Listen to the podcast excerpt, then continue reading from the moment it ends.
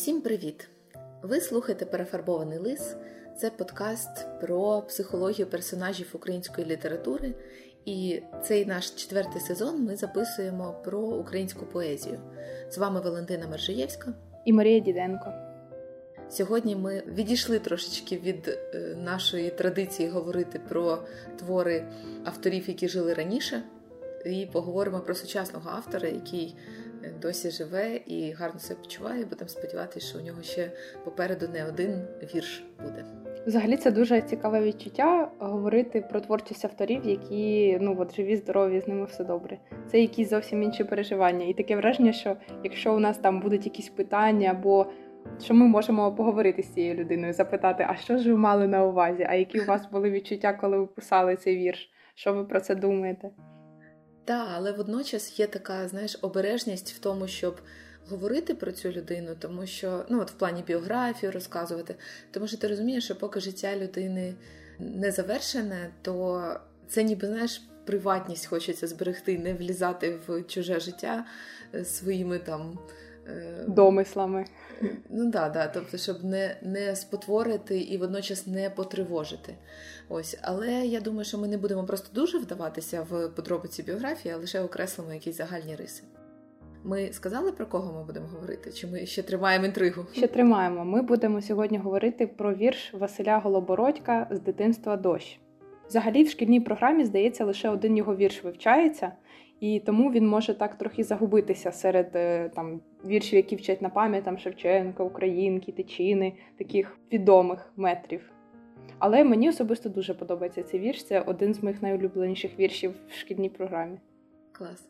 Взагалі, е, Василь Голобородько, звичайно, попав в пригоду кілька років тому, коли вийшов оцей серіал Слуга народу з нинішнім нашим президентом. Це взагалі такий сюр був, коли я дізналася цю історію про те, що персонаж, е, якого грав Зеленський, е, йому дали ім'я Василь Голобородько.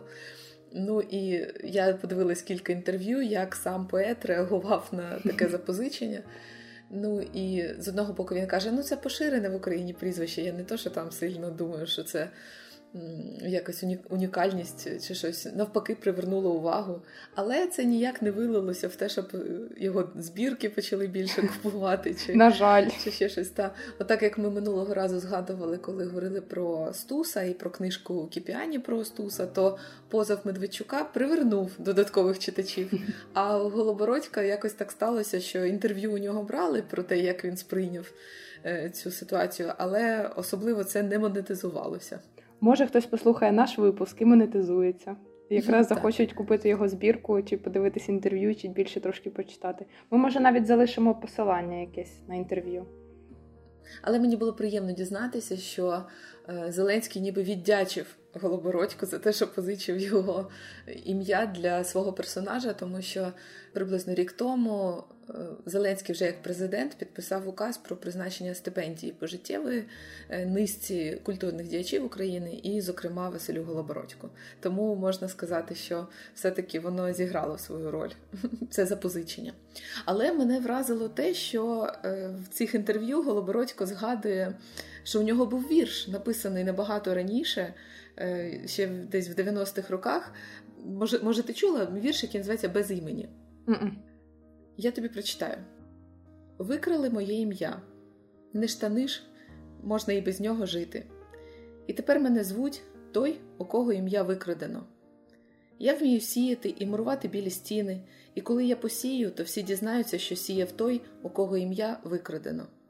А на білих стінах я завжди пишу: стіну збудував той, у кого ім'я викрадено. Привітальні телеграми і листи ідуть уже на моє нове ім'я, на ім'я того, у кого ім'я викрадено. Уже всі примирилися, бо ж і сам я давно, із моїм новим ім'ям. Дружина теж звикла, тільки от не знаю, як бути дітям, як їх кликатимуть по батькові. Ого, нічого собі. Уявляєш? Виявляється, він це писав як метафору Київської Русі. Mm-hmm. Ну, Тобто, що Русь, вона ж якби була тут, а потім сусідня країна поцупила в неї її ім'я. І тепер ти так, ніби ніби і Русь, і і не Русь, і бачиш, воно досі намулює, коли постійно виринають оці питання: давайте ми переназвемо Україну в Русь Україну чи Україну Русь. Тобто, оце викраденість імені вона досі дається в знаки. Цікаво, це можна навіть да, в контексті того, е, як відбулася взаємодія з серіалом Слуга народу із іменем Василь Голобородько. Цікаво. Мені навіть здається, що навряд чи е, сценаристи серіалу розуміли цю всю історію. Так. Знаєш, це, скоріш за все, один з тих збігів дивовижних, які трапляються, і вже потім ти думаєш, ну нічого собі. Але в шкільній програмі інший вірш. Вірш називається З дитинства дощ. Це білий вірш, в ньому немає Рими, вочевидь, але там є така Рима, можна сказати, візуальна. Так, але виходить, бачиш, що у Голобородька взагалі він дуже багато пише цим білим віршем, верлібром, uh і не завжди школярам легко це сприймати. От у нас є якась така стереотипне ставлення до поезії, виховується в школі через те, що вчаться зазвичай вірші з Римою, е, з такими дуже простими римами і чітким ритмом. Тому сприймати якусь таку нестандартну поезію часто буває складно, просто тому що немає звички чути в цьому. Але мені дуже подобаються білі вірші, тому що у них кожне слово має бути дуже чітко на своєму місці. От має бути настільки точна метафора, настільки оцей образ чіткий і виразний, і має бути дуже такий ритм вивірений для того, щоб вони гарно сприймалися. І мені це подобається в цій поезії. І взагалі мені здається, що білий вірш він дає змогу от якось більше відчути стан і більше відчути атмосферу загальну того, що передається. Тому що коли все одно, коли є Рима, автор орієнтується трохи на цю Риму, там як слово підібрати, як от щоб воно звучало. А тут це повне таке занурення. Дійсно, що ти кажеш, треба слова підбирати для того дуже вивірено, щоб цей стан от Ну, це знаєш, як е, коли імпресіоністи малюють картину, і там от таке чиста емоція, чисте якісь враження. От мені це дуже схоже. Так, так, згодна з тобою. Я коли готувалася до запису нашого подкасту, знайшла, коли цей вірш читає сам Василь Голобородько.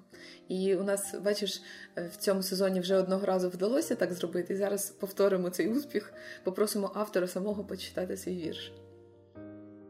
Я уплетений весь до нитки у зелене волосся дощу, уплетена дорога, що веде до батьківської хати, уплетена хата, що видніється на горі, як зелений птах, уплетене дерево, що притихле, стоїть над дорогою, уплетена річка, наче блакитна стрічка в дівочу косу, уплетена череда корів, що спочивають на тирлі.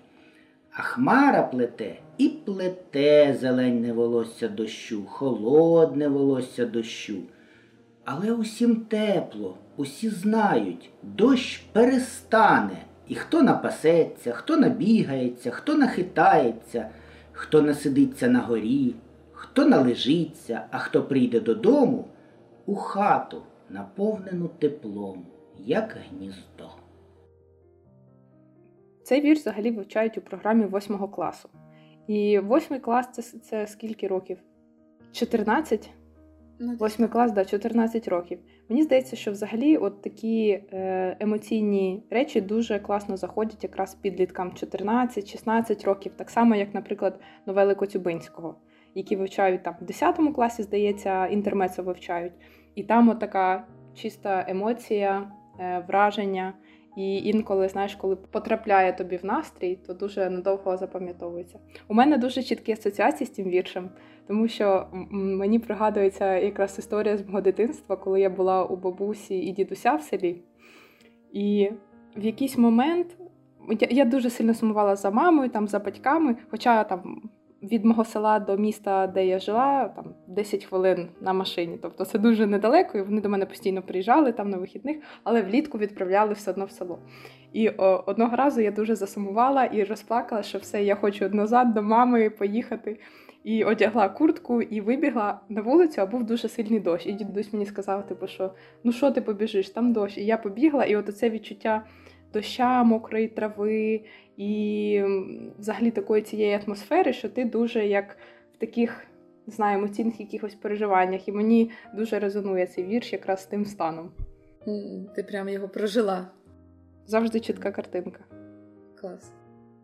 Взагалі дуже багато дійсно цих переживань рідного місця, рідного ландшафту.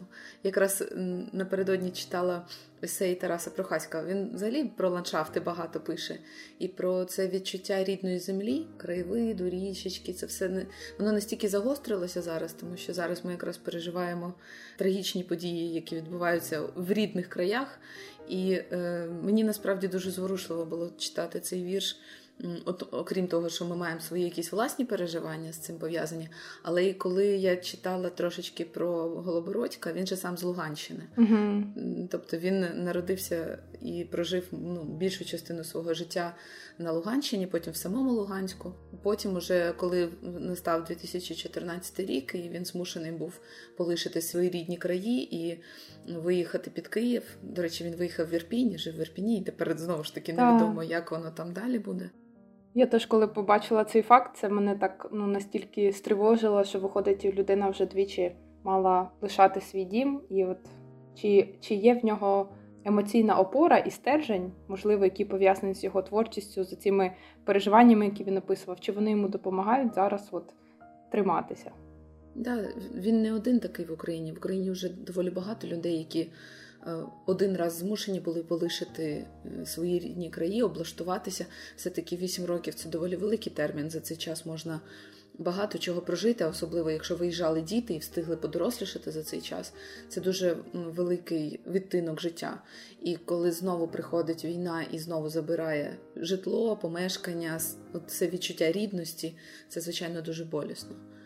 Але ти знаєш, що мене вразило ще в його спогадах про те, що він розказував, як він навчався. Ну він же навчався, був в Донецькому університеті, з якого його відрахували за. Якось там заплюндрування образу радянського студента, uh-huh. чи щось таке. Він поширював е, літературу дисидентську. І цікавився, а чому так виходить, що у нас е, в українському університеті українською мовою не викладають предмети. І от за це його відрахували. І от він згадував, що приблизно до 70-х е, років на Донбасі було дуже багато українських шкіл діти навчалися українською мовою. Але потім поступово, імітуючи, е, що це було зроблено на прохання батьків, школи ставали російськомовними. І фактично те, що ми зараз бачимо, оцей російськомовний Донбас, який нібито увесь російськомовний, ми розуміємо, що це просто послідовна політика 50 років. Тобто для цього треба було постійно робити певні зусилля для того, щоб русифікувати цілий регіон. І е, з одного боку це стрьомно, ну це звучить е, загрозливо. А з іншого боку, навпаки, дає надію, бо ми розуміємо, що якщо 50 років продовжувати робити зусилля в протилежний бік, ми так само можемо відновити культурний прошарок, який був занедбаний за цей час. Для мене ще цей вірш про те, як важливі спогади з дитинства і якісь е, цінності, можливо, якісь стосунки з людьми, от краєвиди, щось те, що западає тобі в серце, як воно потім може давати тобі далі сили і нас і наснажувати тебе. Отак, От як в цьому вірші про те, що йде дощ, і дощ вплітає в себе всю природу, вплітає в себе там всю хату, річку, і ми там хтось набігається, хтось насидиться, але все одно повернуться в теплу хату. І можливо, це не про фізичну от, конкретну хату, а це про те, що як би тобі не було складно, як би ти там не хвилювався, щоб ти не пережив, в тебе все одно є якесь внутрішнє місце, де тобі спокійно, де тобі добре. І якщо в кожного з нас є таке місце усвідомлене, то це може допомагати проживати складні часи, такі як зараз, наприклад. І взагалі для мене ця метафора психології часто використовують таємного саду чула її декілька разів, вирішила подивитись, звідки ж вона походить. І є, виявляється, такий твір, таємний сад. Він так і називається. Це дитячий роман, який написаний американською і англійською водночас письменницею Френсіс Бернет. Сюжет такий, що там приїжджає дівчинка, і там є якісь. Вона живе в замку, їй там не дуже добре, вона там знайомиться з людьми. І метафора того, що там є якийсь таємний сад, місце, е, воно закрите, і туди дуже складно пробратися, немає ключа, ці дівчинці не дозволяють. І в якийсь момент вона знайомиться з хлопчиком служниці, яка живе в цьому великому палаці, де й вона тепер. А хлопчик цей хворий. І вони з ним починають дружити. І одного разу вона знаходить ключ від цього саду і бачить, що він дуже занедбаний, дуже такий страшний. І його закрили тоді, коли дружина цього е, володаря замку стався нещасний випадок, і вона в цьому саду загинула. На неї впала гілка якогось дерева, і тому з тих пір цей сад закритий. І вона починає потихеньку цей сад прибирати, налагоджувати і ходити туди разом з служницею, ходити туди разом з цим хворим своїм другом. І в якийсь момент вони е, наводять там красу і стілюють це місце. І коли хазяїн бачить, що цей сад доглянутий, і він, наче, дозволяє собі знову відкрити його і побути там, е, одужує цей хворий хлопчик. Типу, така метафора, що от коли ми закриваємось від того, що дає нам силу, закриваємо в собі оці всі спогади, не даємо змоги відчувати і проживати якісь дуже щемкі миті, як зараз, наприклад. Там Деякі люди не дозволяють собі там згадувати їм дуже болісно своє дитинство, згадувати свою квартиру, згадувати якісь щасливі моменти, які були для того, щоб себе не ранити, для того, там, щоб не плакати, щоб не горювати. І в такому стані ти стаєш дуже закостянілим. Тому що це для тебе тепер загроза. Ти сприймаєш оцей стан. Як загрозу для себе, для своєї цілісності, там не буду, щоб не плакати, не буду, щоб не не горювати, не говорити про це.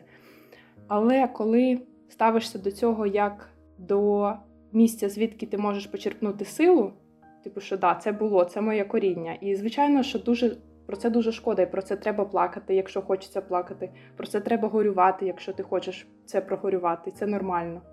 І тоді це місце допомагає тобі йти далі, будувати нове життя, продовжувати жити, будувати нові стосунки, розвиватися, йти далі. Та тут питання не тільки спогадів дитинства, а оце відчуття свого місця. Я зараз насправді десь так це все і переживаю. Так як в останній строфі цього вірша описано про те, що колись дощ перестане. І хто напасеться, набігається, хто нахитається, хто насидиться на горі, хто належиться, а хто прийде додому у хату, наповнену теплом, як гніздо. От у мене реально є відчуття оцих мандрів світами. Як зараз дуже багато людей опановують якісь нові професії, шукають можливості реалізації, волонтерять, тобто всі десь перебувають в якомусь е, постійному русі і е, зачерпувані нового досвіду, іноді болісного, але ну неминучого. І потім ми неминуче, коли це все закінчиться, ми повернемося. Не у всіх буде фізичне повернення. Я це розумію, що частина людей, ті, що роз'їдуться, можуть не повернутися, а частина просто не можуть повернутися, тому що їхній життєвий шлях обірветься, але буде все одно, знаєш, емоційне повернення. От знову дозволять собі жити, знову дозволять задумувати нові проекти. У нас же зараз все планування е, в межах да, тижня. Воно... Це це вже круто, якщо ти в межах тижня можеш собі щось запланувати. Але оцей момент повернення до себе, до ритмів життя, до якихось пріоритетів, які у тебе є в житті, просто до задумування нового. От мені здається, воно дуже багато дозволить пережити болісного. Тобто, якщо ти, зрештою, отримуєш певну винагороду, ти можеш змиритися з певним болем, який ти пройшов перед цим. Мені це трохи нагадує пологи. Насправді е, біологічно все продумано настільки добре, що от самі пікові болісні переживання людина забуває. І я розуміла, що тіло моє забуде цей біль, ну тому що так так, так все влаштовано, так природа гуманна. так. Ось, І я придумала собі метафори, на що це схоже на що схоже це переживання. Ну, метафори були дуже яскраві. Ось Це е, реально відчуття, що тебе просто розриває зсередини, воно таке. Але в момент, коли ти отримаєш на руки дитину, оці емоції, які виникають від того, що життя пересилило весь біль, воно настільки сильне і яскраве, що дійсно біль відступає. Мені дуже хочеться вірити, що ми, як суспільство, ми зможемо отримати щось настільки цінне по завершенню цієї війни, що перекриє оцей сильний біль, який завданий. Я розумію, що в локальних життях, в локальних життєвих історіях це неможливо. Втрати можуть бути незворотніми, такими, що ніщо не може відшкодувати, тобто mm-hmm. невідплатними. Але в межах спільноти і суспільства можна досягти цього певного балансу. От І тому за це тримаюся насправді. От За за це от співставлення болю, який відчувають люди зараз, і можливої винагороди потім. Е, мене це підтримує і дозволяє проходити через певні труднощі, які зараз у кожного є. Саме ця надія на те, що зрештою у нас буде оце повернення додому, повернення до свого теплого рідного місця, там, де ми відчуваємо себе своїми. От все-таки хто би в яку безпеку не заїхав зараз, хто би де не знаходився, все одно є відчуття чужинності твоєї тут, угу. твоєї чи невчасності, чи ну просто що ти тут гість. Тут навіть не гість, тому що гість це коли тобі раді, тебе гукали. А тут тебе не зовсім гукали, тобі допомагають, тобі відгукуються, і це все є, але. Ти розумієш, наскільки ти недоречний тут насправді. Ось і хочеться цього е, реального повернення. Дозволиш мені прочитати ще один вірш Холобородька? Та, давай. Я насправді, коли читала його вірші, я зрозуміла, що якби мені дали вибирати, що включити в шкільну програму, я би включила інший. Він називається Що читати.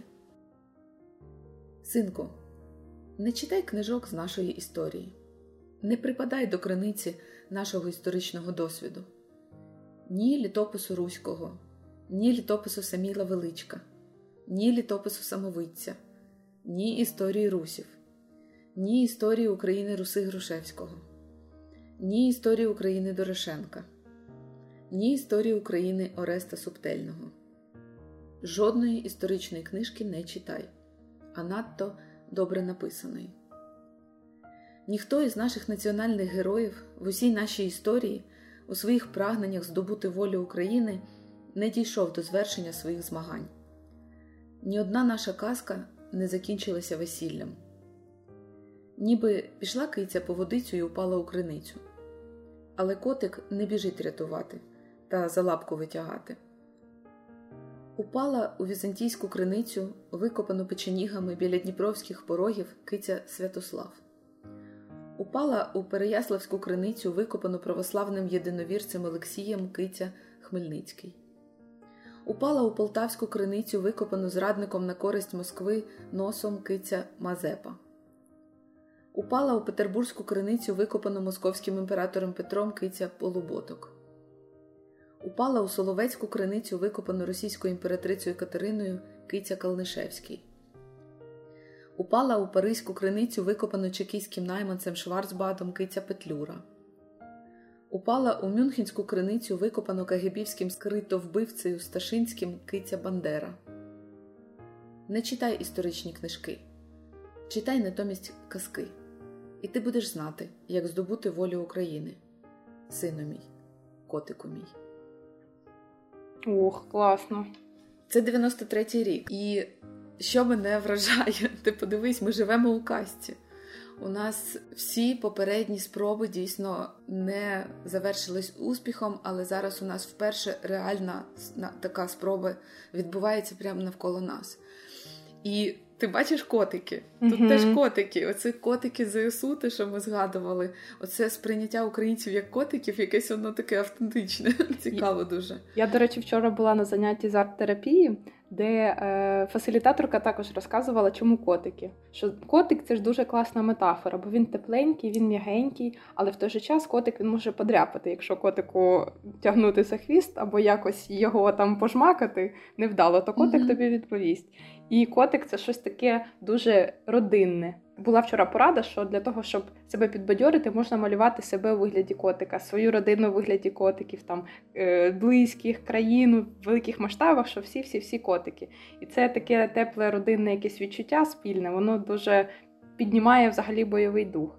І от виділяє, можливо, можливо, виділяються навіть якісь такі гормони, які стан трохи нормалізують. Ми вчора пробували. Слухай, Це дуже цікаво. Це дуже цікаво. Тому що ми якраз сьогодні про це говорили з моїм сином, з Васьком, про нашу кицьку. У нас кицька, знаєш, це коли була Чорнобаївка раз за разом uh-huh. відбувалася. У нас киця полювала на мишей тут. Вона кожен день притягала впольовану мишу, і ми сміялися, що у нас тут своя Чорнобаївка. І е, ми якраз обговорювали те, що дивись, яка прикольна кицька. Вона водночас і хижа, і така войовнича, але водночас вона і лагідна, і приходить, і муркотить. Вона така ходить ніби сама по собі, її сильно не подресируєш, але при цьому вона відчуває, де її дім. Дійсно, дуже схоже на українців, яких складно кудись запрягти, але при цьому вони дуже тримаються за своє місце і дуже його відчувають своїм. Клас. І мені, до речі, от в цьому вірші про е, котиків Дуже класна взагалі думка про те, що читай казки. Тобто, не це казки, мені здається, в сенсі м, звернення до свого коріння. В казках немає політичних там якихось е, ліній, в казках немає хто правий, хто не правий, а в казках є просто такий світогляд і глибоке розуміння того, там, хто ми як нація, які. От так само, як коли ми робили випуск про яйце райце, там є якісь світоглядні, такі основоположні там сюжети, сценарії. Так само я дивилась відео про те, чим відрізняються українські казки від російських казок. І там є ну, дуже великі відмінності. Наприклад, почати з того, що в українських казках для того, щоб герою перемогти, він має проявити якусь кмітливість, він має щось зробити, щось здобути, придумати, якось винахідливим бути. А в російських казках зазвичай головний герой дурачок. Йому нічого не треба робити, на нього щось падає зверху, якесь благо, і він якось щось з цим благом йому так щастить, і нічого йому не треба робити. Тобто, навіть в таких простих дуже речах е, вони ж все одно вкорінюються, вони в нас є, оскільки ми ці казки дітям розповідаємо, ми їх і в школі читаємо, і в дорослому віці також якісь народні мотиви. В різній творчості, так само в сучасних там піснях, наприклад, в сучасних картинах, в сучасних фільмах. Це все пронизує наше життя і до сьогодні. Так, мені ще оце прочитай казки, знаєш, до чого апелює? До того, що дозволь собі мріяти. Тобто реалізм реалізмом, але як ти можеш здобути щось велике і цінне, якщо ти навіть помріяти про це собі не дозволяєш? Тобто, звичайно, можна читати про низку поразок, які передували іншим подіям. Точніше, як необхідно знати свою історію, занурюватись в неї, але не можна проникатися нею, ніби так і має бути, тобто допускати собі можливість інших сценаріїв. Тобто, ми, коли читаємо цю літературу 19 століття, 20-го, от ми з тобою в подкасті аналізуємо ці сценарії, і ми дуже часто натрапляємо на такі, як як не треба, як не треба себе поводити, як як треба змінювати сюжет.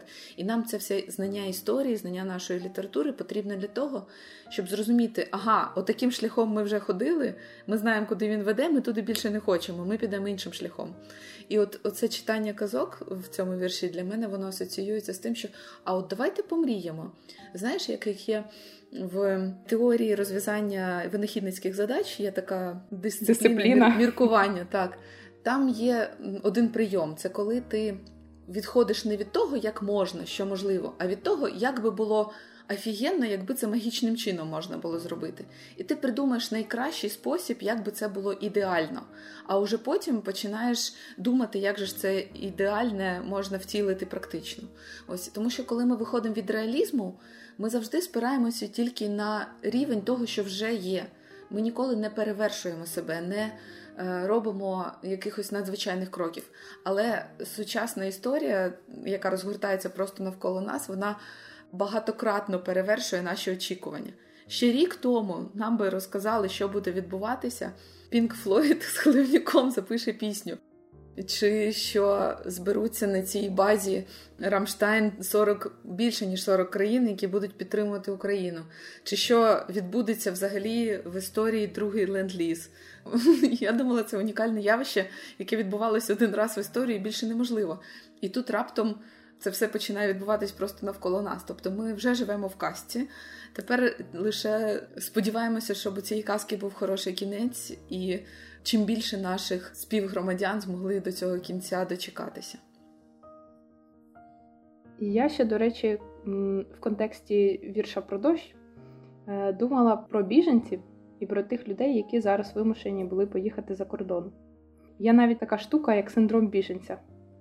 Е, коли людина перебуває в дуже такому складному емоційному стані і відчуває, що вона там зрадила свою батьківщину, або зрадила своїх близьких, або там кинула своє житло, своє життя, е, і, типу, зараз от сидить в безпеці, як же так? І е, цікаво про цей синдром, що він дуже вражає тих, хто не приймав рішення виїхати самостійно, кого, наприклад, там прям насильно взяли, повезли. Особливо це стосується, наприклад, там людей похилого віку, які зовсім там в більшості випадків вони не готові їхати, навіть не готові там переїжджати зі своєї хати в іншу хату, а тим більше за кордон. Для них це дуже страшно перечувається. І Взагалі, зараз в сьогоднішніх реаліях дуже таке гостре відчуття того, що ти втрачаєш контроль, що в тебе немає змоги впливати на обставини глобально, і від цього відчувається безсилість. І я хотіла порадити, і взагалі психологи в цілому сходяться в думках про те, що необхідно зберігати оцей досвід прийняття рішень для себе, навіть в мінімальних якихось речах, типу прийняти рішення, що я сьогодні буду їсти. Якщо там ви не можете на це ніяк вплинути, прийняти рішення, яку футболку я сьогодні одягаю, чи я там полежу, чи я піду погуляю. Е, якщо ви знаходитесь там в коридорі, в якому місці в коридорі я сьогодні буду сидіти.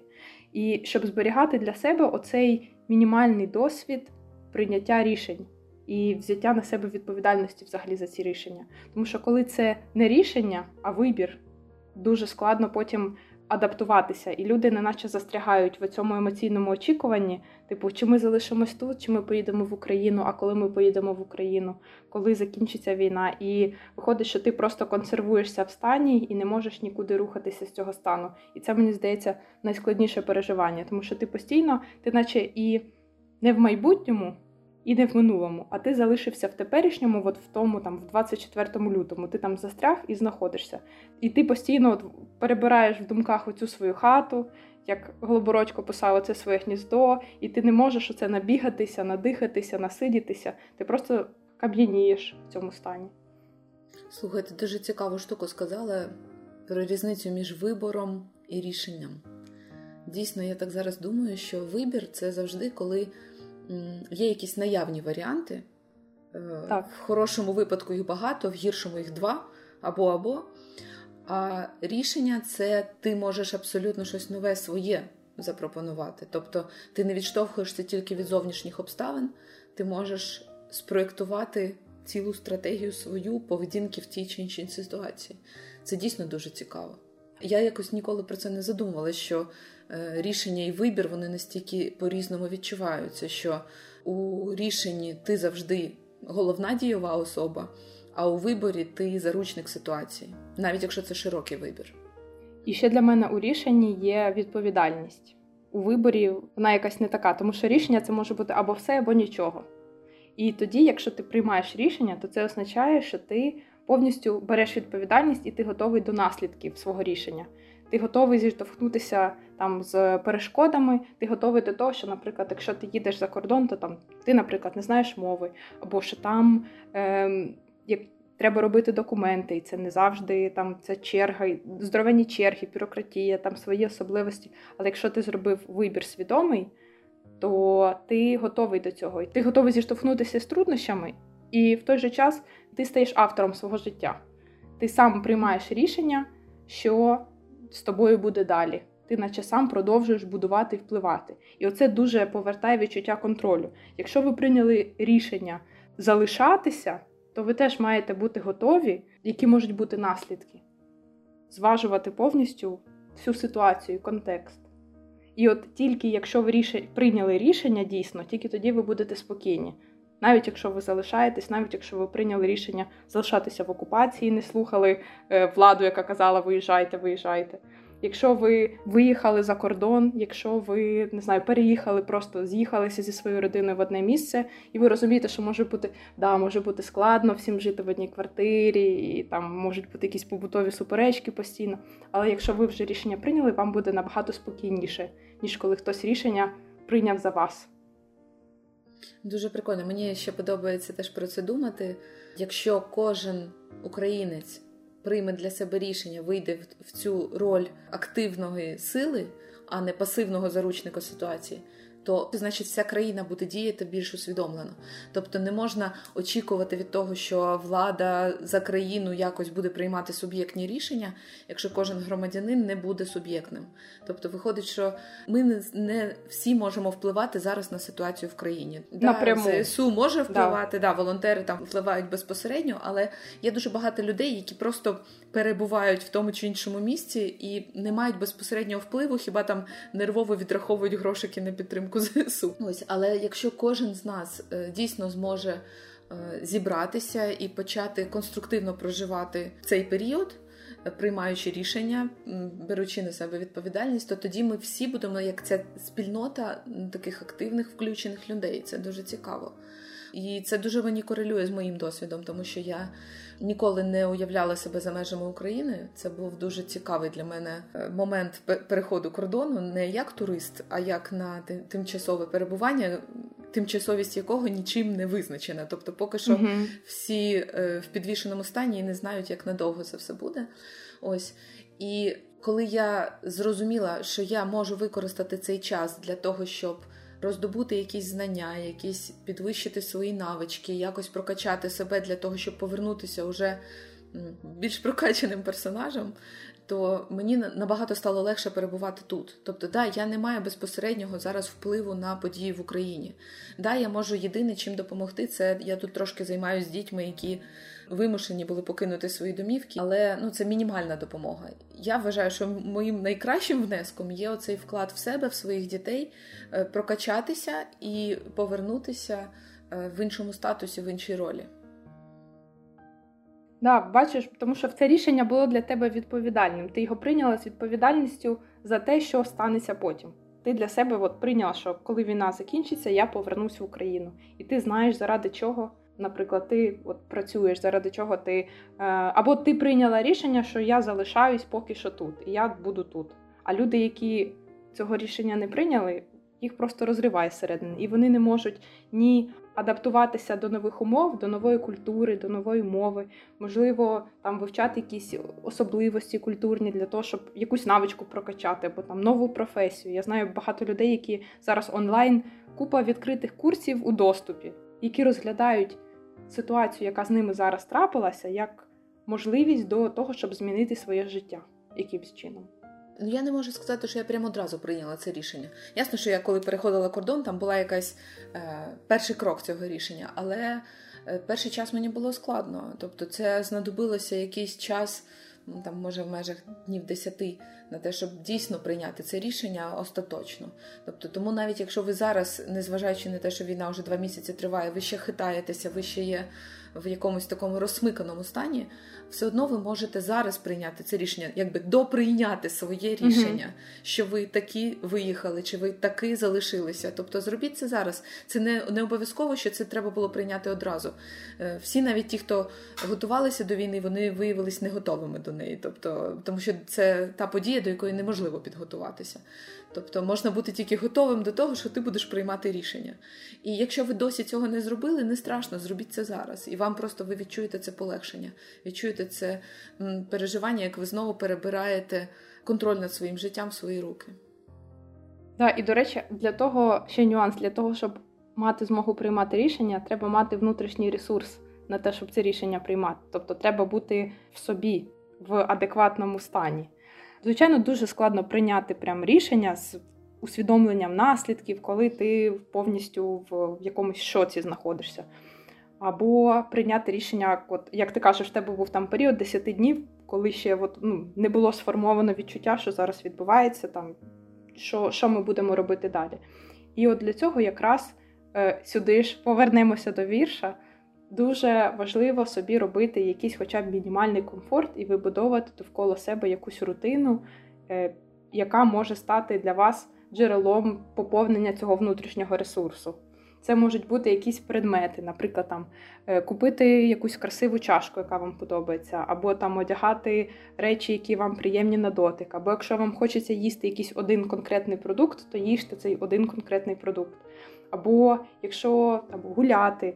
Е, читати книги. Просто пригадайте те, що дає вам можливість наповнити емоційний ресурс. Якщо він зараз дуже такий вичерпаний, так само, як і тіло, наприклад, зараз в стресових станах може дуже сильно там відчувати скованість, може падати зір, може бути така сонливість, апатія. І якщо ви подумаєте, що допоможе вам відновитися і зробите це, то є більша ймовірність того, що ви е, зможете більш ефективно і відповідально приймати рішення. Як чудово, що вірші е, Василя Голобородька дозволяють нам обговорювати не лише сценарії серіалів, але й такі глибокі речі. Так воно все корелює до сьогодення, що прям дуже приємно. І взагалі, якщо ви досі не читали ніяких віршів Василя Голобородька, будь ласка, знайдіть в інтернеті і почитайте. В нього дуже цікава творчість і він дуже цікавий автор. Тому я думаю, що це буде класно, якщо багато людей знайдуть в його віршах і в його баченні для себе, можливо, зараз той внутрішній ресурс. Отже, сьогодні ми говорили про Василя Голобородька і його вірш з дитинства дощ. І ще про кілька його віршів пригадували. Говорили про відчуття дому, про рішення і вибори, про емоційні стани. І про життя як у казці. І, та, і про життя як у казці. Продовжуйте підтримувати нас своїми лайками. Будемо дуже вдячні за коментарі. Якщо вам є що сказати, скажіть, будь ласка, будемо обговорювати. І підписуйтесь на наші сторінки в соціальних мережах: Facebook, Instagram. Не просимо вас підтримувати перефарбованого лиса на Патреоні. Підтримуйте ЗСУ, підтримуйте волонтерів. Але ми будемо дуже вдячні, якщо ви поширите інформацію про наш подкаст, щоб більше людей могли його почути. Сподіваємось, ви в безпеці, і з вами все добре. І до нових зустрічей. Почуємось.